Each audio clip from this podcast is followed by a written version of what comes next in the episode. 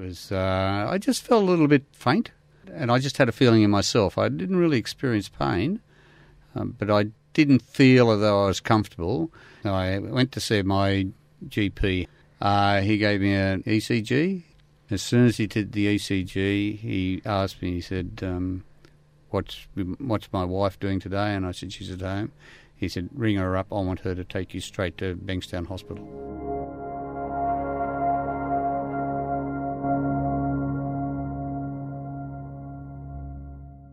Went to have an angiogram. They cut a uh, cut into your, an artery in your leg and put a, a monitor a cameras up through your arteries to determine whether you have any blocked arteries. And the cardiologist uh, came out and said, uh, unfortunately, you're all set for open heart surgery. He said you've got. I actually had four major arteries that were blocked, uh, three of which was in excess of ninety percent.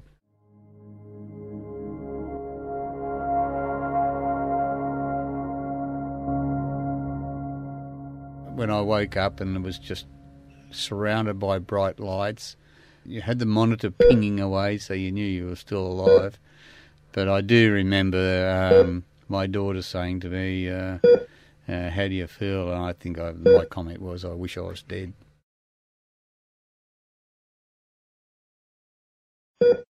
Hi, welcome to Think Health. I'm Ellen Leibeder. Today, I'll look at what happens to you after you leave the intensive care unit.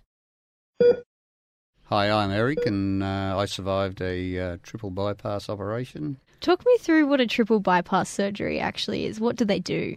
Uh, they actually open up your chest cavity, so they actually saw your your rib cage from your from your stern down to your sternum, from your throat down to your sternum, and they actually open up your rib cage so that it exposes your heart. Then they harvest from your arteries in your leg and then they actually sew them onto where the blockages are. So it's actually uh, literally what it says. It's bypass. It's, it's like a, you've got a roadblock on a road and you go around the roadblock, and that's exactly what they do. As you can imagine, sawing through your chest cavity is not the type of procedure you recover from quickly heart bypass surgery automatically relegates you to the intensive care unit for a couple of days after surgery, so doctors and nurses can monitor your heart and manage potential complications.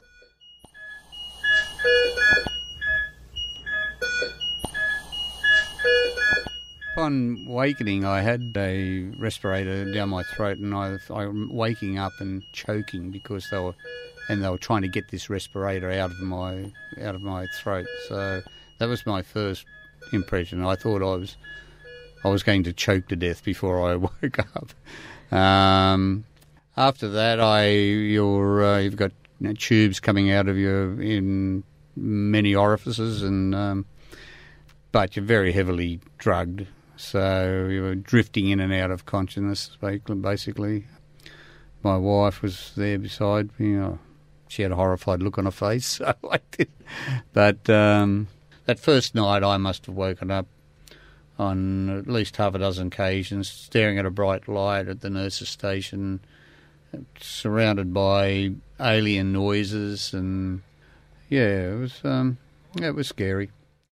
Intensive care, or ICU, is not the best place to recover from major surgery. It's noisy, it's bright, it's uncomfortable, and for many people, this can be a very traumatic experience. Until recently, what happened once you left the ICU was not discussed, so long as you were alive and stabilised. Interestingly, when I, uh, I did my master's in the late 90s, and at that point in time, there was no discussion about survivors. There was no discussion about how we could optimise their function. It was really all about survival, you know, and that, that, that, was, that was sufficient. Previously, the stats hospitals were interested in were how many people died in intensive care. Today, 90% of patients who are admitted to ICU will survive. Associate Professor Sue Berney is a researcher and manager of the physiotherapy department at Austin Health in Melbourne. Sue helps rehabilitate patients who have been in intensive care. Prior to that, and certainly all of the research in the 90s, the main outcome of that research was whether the patient was alive at 28 days or at 90 days. it never looked at the quality of survival. And I think what we now realise is that whilst mortality is obviously an important outcome, the quality of that life is also important. But as researchers are now discovering, a patient's journey doesn't end when they leave the intensive care unit. As you heard, it can be a traumatic experience that can affect the patient's quality of life for months or even years after they have left hospital. Post intensive care syndrome, or PICS, is the name given to a suite of symptoms you can experience after discharge from ICU. Doug Elliott is a professor of nursing at the University of Technology, Sydney. It's a constellation of symptoms that people who survive intensive care may have. And so it looks at three major areas one around their physical function during their recovery and rehabilitation from ICU, uh, also any mental health issues, particularly around anxiety or acute stress or post traumatic stress or depression, and also an area of cognitive function or dysfunction that is probably the least researched at this stage. Physical function is measured by how long people can stand and walk independently. This is something that's pretty easy to test. Among the ICU population, many will become weak because of a loss of muscle mass, making things like walking difficult. Mental health includes anxiety, depression, stress, and post traumatic stress disorder. These issues can persist years after discharge from ICU. Finally, cognitive function.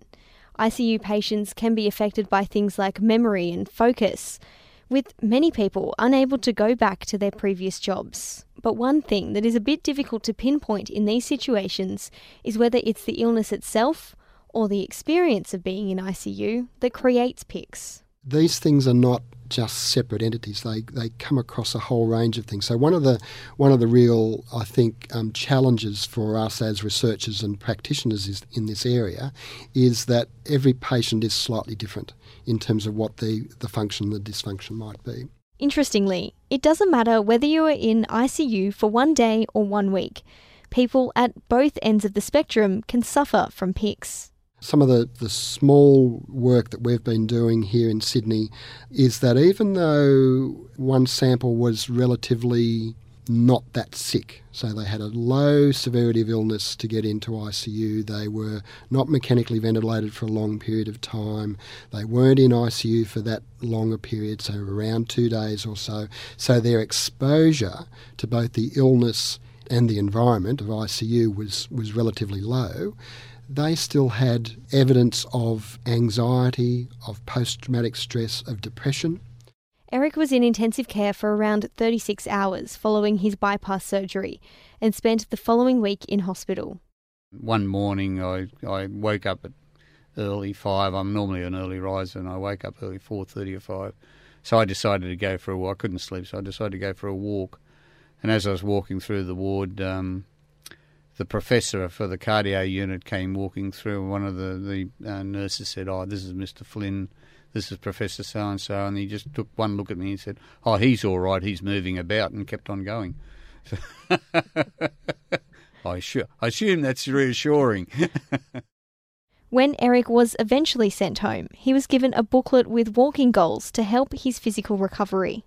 They gave us a booklet prior to the operation, so uh, post-op, at, at, what stage I should be at, at, uh, like on a weekly basis, and they uh, the, they encourage you to, that you should by this stage you should be able to do X amount of kilometres walking. By this stage you should be doing such and such, which is a bit of a generalisation, um, but whether that was the reason behind that was to give give me an objective to aim for, which I tried to achieve. And physically, Eric did pretty well. He achieved his walking goals, but there were other things that he struggled with. Eric was self employed and noticed the difference between what he could do before surgery and after surgery. Somehow, I do think that if that the I don't know whether it's the anaesthetic or what it is, but I I felt I couldn't concentrate as much. I'd be I'd be trying to do quotes and I'd be trying to do bookwork and and I I would lose. I just wouldn't be able to concentrate, and that took quite some time to get back to it. I I couldn't tell you exactly the figures of how long it would, but uh, I, that was one of the after effects of it. Eric had his bypass surgery four years ago, and he thinks it took him about 12 months to get back to something resembling normal. And it's only now that he recognises he might have suffered from depression. My GP was very aware of it. He kept on making reference to whether I was suffering any depression. I be, don't think that I suffered depression, but in hindsight, I look back on it now and I think that maybe there were times when I, I most probably would have questioned it. Yeah, being a male, it's the male problem, isn't it? You say, "No, I'm tough. I, I, don't, I can overcome that." But in hindsight, now I look back on several times when I thought that I might have been. Doug Elliott from UTS says in Australia, there's no way of getting an accurate picture of how many people suffer from PICS like symptoms because it's hard to recruit patients for research.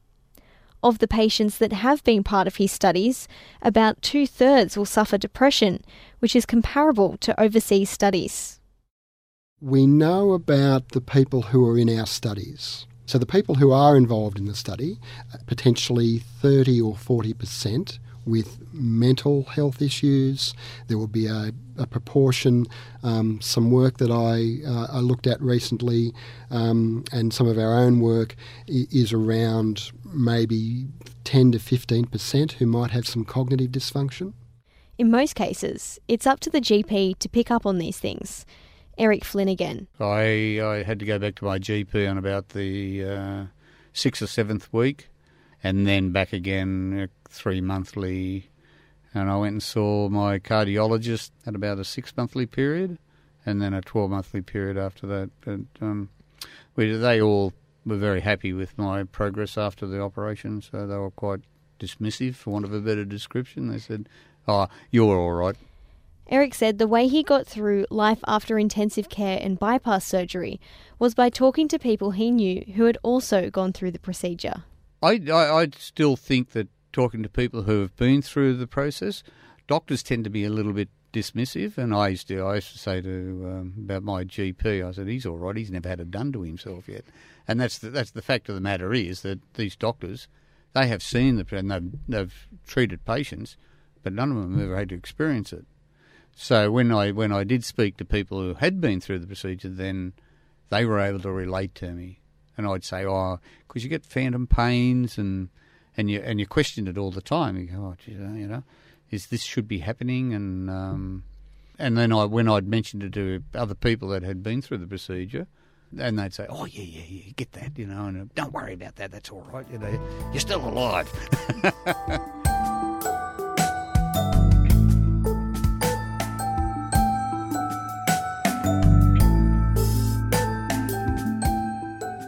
Eric is one of the lucky ones when it comes to ICU. To put it in his own words, he's back firing on all cylinders four years later.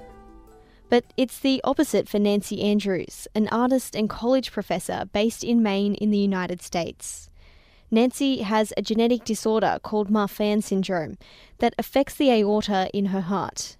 She ended up having an aneurysm because of it and had a mammoth 30 hour surgery to fix her heart they were repairing the aorta, so the, the aneurysm was about 18 inches in total. So they replaced, or really actually put a Dacron tube inside my uh, original aorta, about 18 inches of it, and reattached vessels to that, like that go to your kidneys and your spine. In order to do that, they have to put you on a heart lung machine, and then there's a portion of the surgery where they have to stop blood flow altogether by cooling you down at least 20 degrees less than your normal body temperature so that basically everything stops. Yeah, so that it's sort of like the the mother of all cardiovascular surgeries.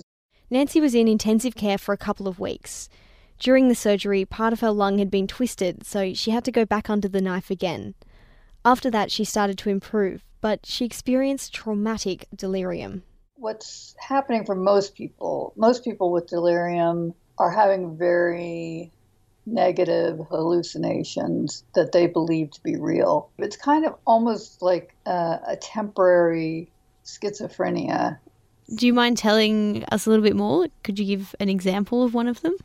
I don't know if you have this expression in Australia, but fly by night medical, like corner store kind of medical facility where they really didn't know what they were doing. And, you know, it was not uh, a reputable operation. They were, had me, you know, there almost as a prisoner and all sorts of bad things were happening. And I also thought there at some point that I was in the hospital, but that the hospital had this, uh, like, I had a whole conspiracy theory going that the hospital contained a pornography ring that was photographing patients and then putting that on the internet. Um, yeah, I could go on. Yeah, but... wow.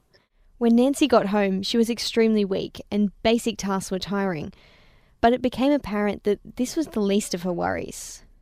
But I began during that recovery period, which was several months, to realize, um, you know, I was having physical therapy and whatnot, but I began to realize that um, I was having a lot of anxiety, sudden anxiety that was brought on by things that they didn't really have any particular meaning to me, but all of a sudden I would feel totally panicked. If someone made the sound of a helicopter or if I saw a movie with a helicopter, I couldn't understand why. And so I spoke to my doctor about it, and uh, he almost immediately, like on a phone call, when I called and I said, I don't know what's going on, but I'm having this kind of anxiety that I, is triggered by things that I don't really understand why. And he said, Well, I think you probably have post traumatic stress disorder. Let's have you see a psychiatrist and see what they have to say. And that they came up with the same diagnosis.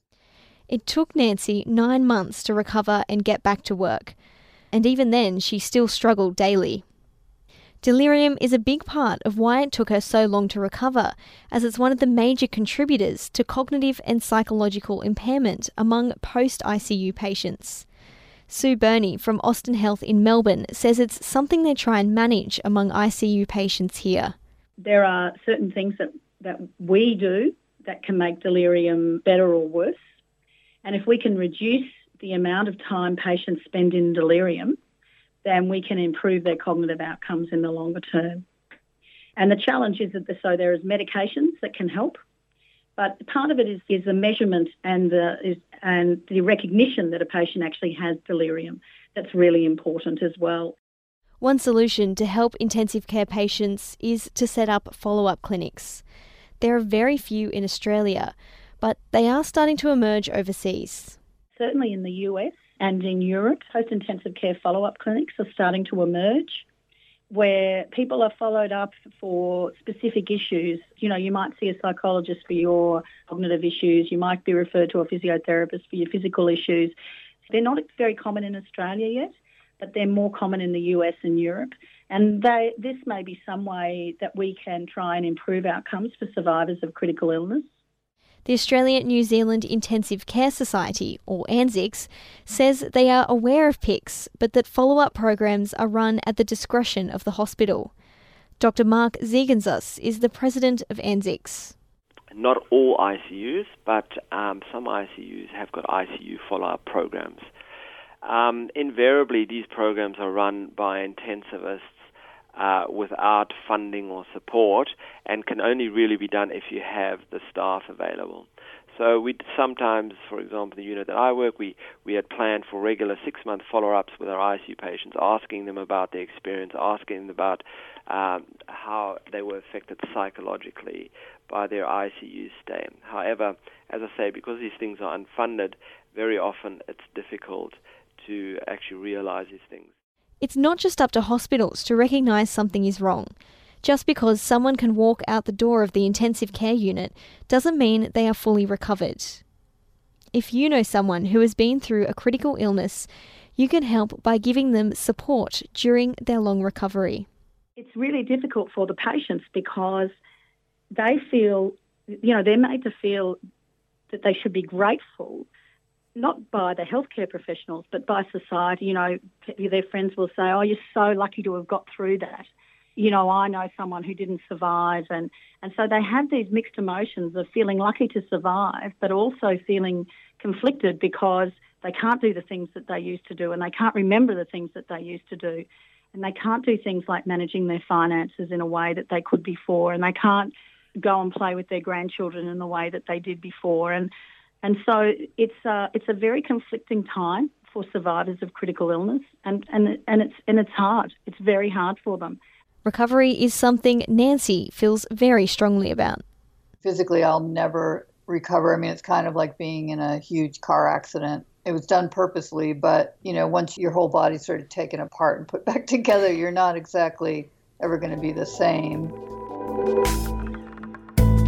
But I'm in pretty good shape. I think that that cognitive and psychological stuff takes much much longer and that's the part that I feel like we don't really give people that much space for.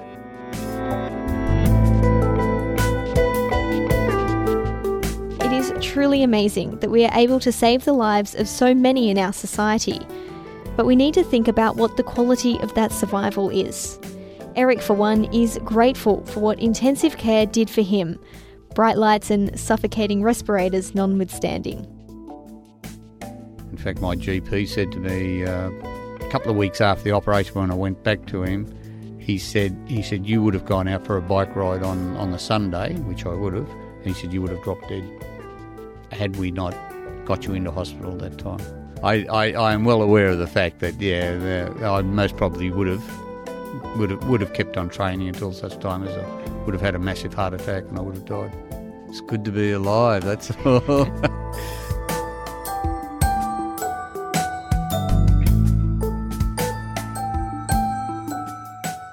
You're listening to Think Health on 2SER 107.3, online at 2ser.com or on your favourite podcast app. Would you consider video games a sport? Video gaming has copped a lot of flack over the years for its sedentary practice, realistic portrayal of violence, and the potential to become addictive. But by brushing it off as a freaks and geeks hobby, are we missing out on something? A group of researchers from the University of Technology Sydney are looking into how the development of fine motor skills among video gamers could be transferred into other settings like surgical practice and aviation.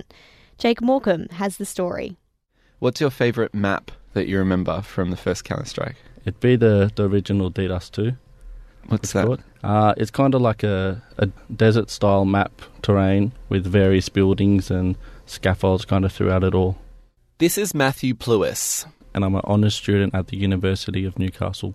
Matthew did his thesis on the performance indicators of esport athletes. And what does this mean? Well, it has to do with video games.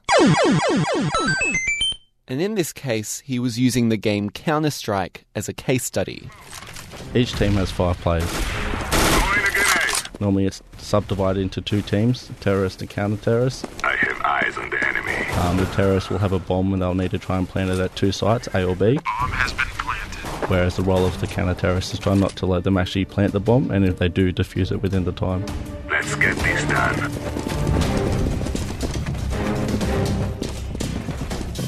What do you think makes a good Counter Strike player? I think they really need to have very good game sense to anticipate where they can be.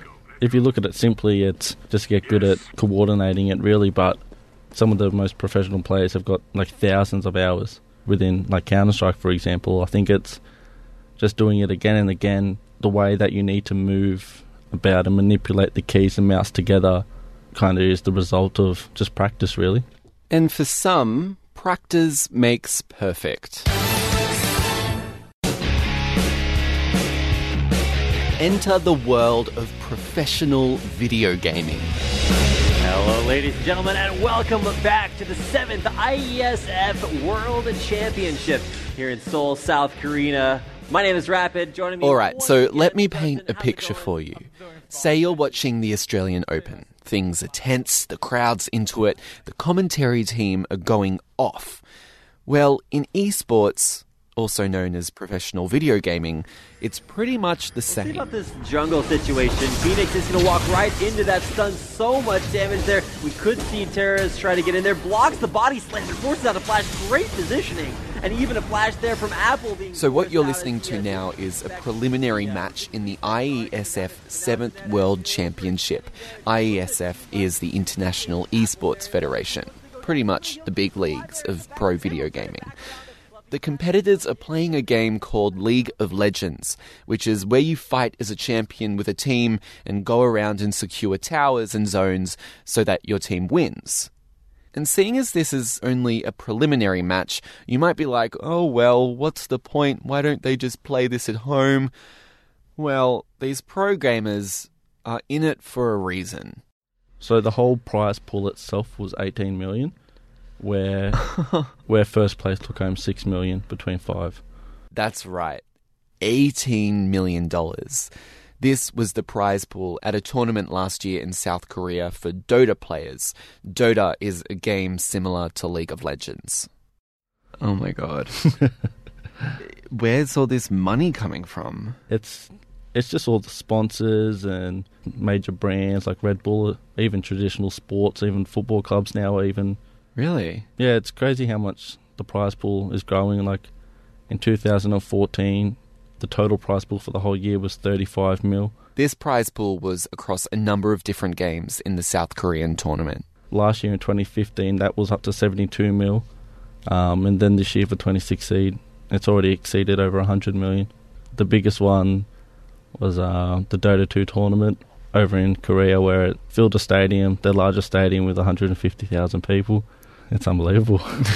And it's kind of just like a sports game. Like they're all watching a game of Dota. yeah, so it just keeps growing. Video games. It's you, you, you, you. Sounds like a pretty sweet deal to me. Playing video games full time and earning some decent money out of it. But if you watch these players, it's fascinating. Their focus, their quickness in game. I don't think in any way would I be able to keep up with them. So, what is it that makes these pro video gamers so good? We don't know exactly what they are learning, but we know what they are very good at. And what we can see is that they have exceptional fine motor control. If you would compare them to a reference population, This is Job Fransen, a lecturer in sport and exercise science at the University of Technology, Sydney. He was working with Matthew on his honours research.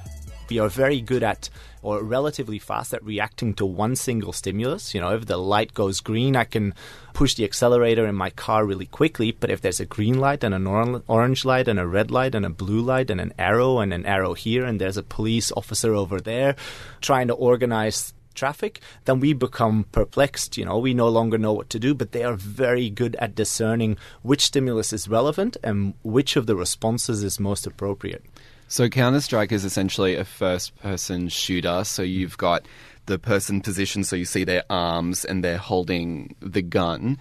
Run me through when you're watching this. So when I watch experts play it, the the thing that surprises me most is the stability within their behavior. So they are so consistent and meticulous. For example, they are able to predict where enemies are going to appear on screen before they've even appeared. They have huge domain specific knowledge of the maps in which they run around, the, the virtual worlds, and they already know this is where an enemy is going to appear. This is where an enemy is likely to appear. If they're not here, then they might be there. When you look at the mouse cursor, for example, for an expert player, it is very stable, centered in the middle of the screen, and it only moves and moves really quickly and really accurately when they're trying to aim at something else, and then it comes back to the center of the screen. And and it it's really impressive to watch those players play. Do you think that they're getting so good at it just because they're doing it so much? It's the chick or the egg question. We've we've always been asking ourselves: Are they so good within those particular characteristics because they do it a lot, or were they pre-selected because they have this innate ability? And that's what we're trying to figure out now. Have they been training this particular characteristic or this particular property very often and repetitively? How are you monitoring what they're doing? They come into our university building. We set them up in a separate room. They have a big screen in front of them. We run them through our testing protocol, and part of that testing protocol is that they play two bouts of 15 minutes within their game and we put some eye tracking gear on them and look where are they looking while they are playing this is something very interesting um, that we're looking at at the moment Right. Do you think that's why they call it esports? Because it like very closely resembles how a sporting player might get good at a certain activity, and then now with this whole arena of people going to play professionally, do you think that's why it's called esports? I think the reason why they call it esports is because they see the parallel with other sports. If you take archery, for example, everyone would agree that archery is a sport, although the physical activity component is very limited. You can be an obese individual and be an archer. You can be an obese individual and be a gamer. Obesity has no influence in your gaming performance. I do a lot of research on how gross motor coordination affects your ability to play a particular sport. So what what is that? The gross motor skills, like what? so your gross motor skills are basically when you use large musculature or large sets of muscles. So for example, if I would do a push-up, that would be an example of something that requires gross motor skills. If I would be knitting a sweater, that would be using fine musculature or it would be a fine motor skill. And I saw the biggest example of the fact that it has no influence on esports the other day while I was watching a competition and the, the candidates were introducing themselves and they made some sort of move, you know, when their name was being called. And you could see that they were moving so awkwardly. like there was absolutely, if, if they would have been assessed on their gross motor skill competence, would probably be relatively poor if we, we would compare it with the normative population. But I knew from our research that their fine motor control and their fine motor skills was were exceptional. What is the point of the research? Is it to relay it back to physical activity? If we understand within a very close discipline like esports how expertise and excellence emerges over time, we can transfer that across to other disciplines where we can say we have to train someone to use a very particular type of computer that needs fine motor control to make a particular incision here or there. And the same goes for if we're talking about pilots that need to combine gross and fine motor skills while they're flying a plane. We might be able to transfer some of the knowledge that we get from esports across to there. I like it. It's kind of like the brains is coming back in, like the brains versus brawn. Revenge of the nerds. That's what it is. yeah, pretty much.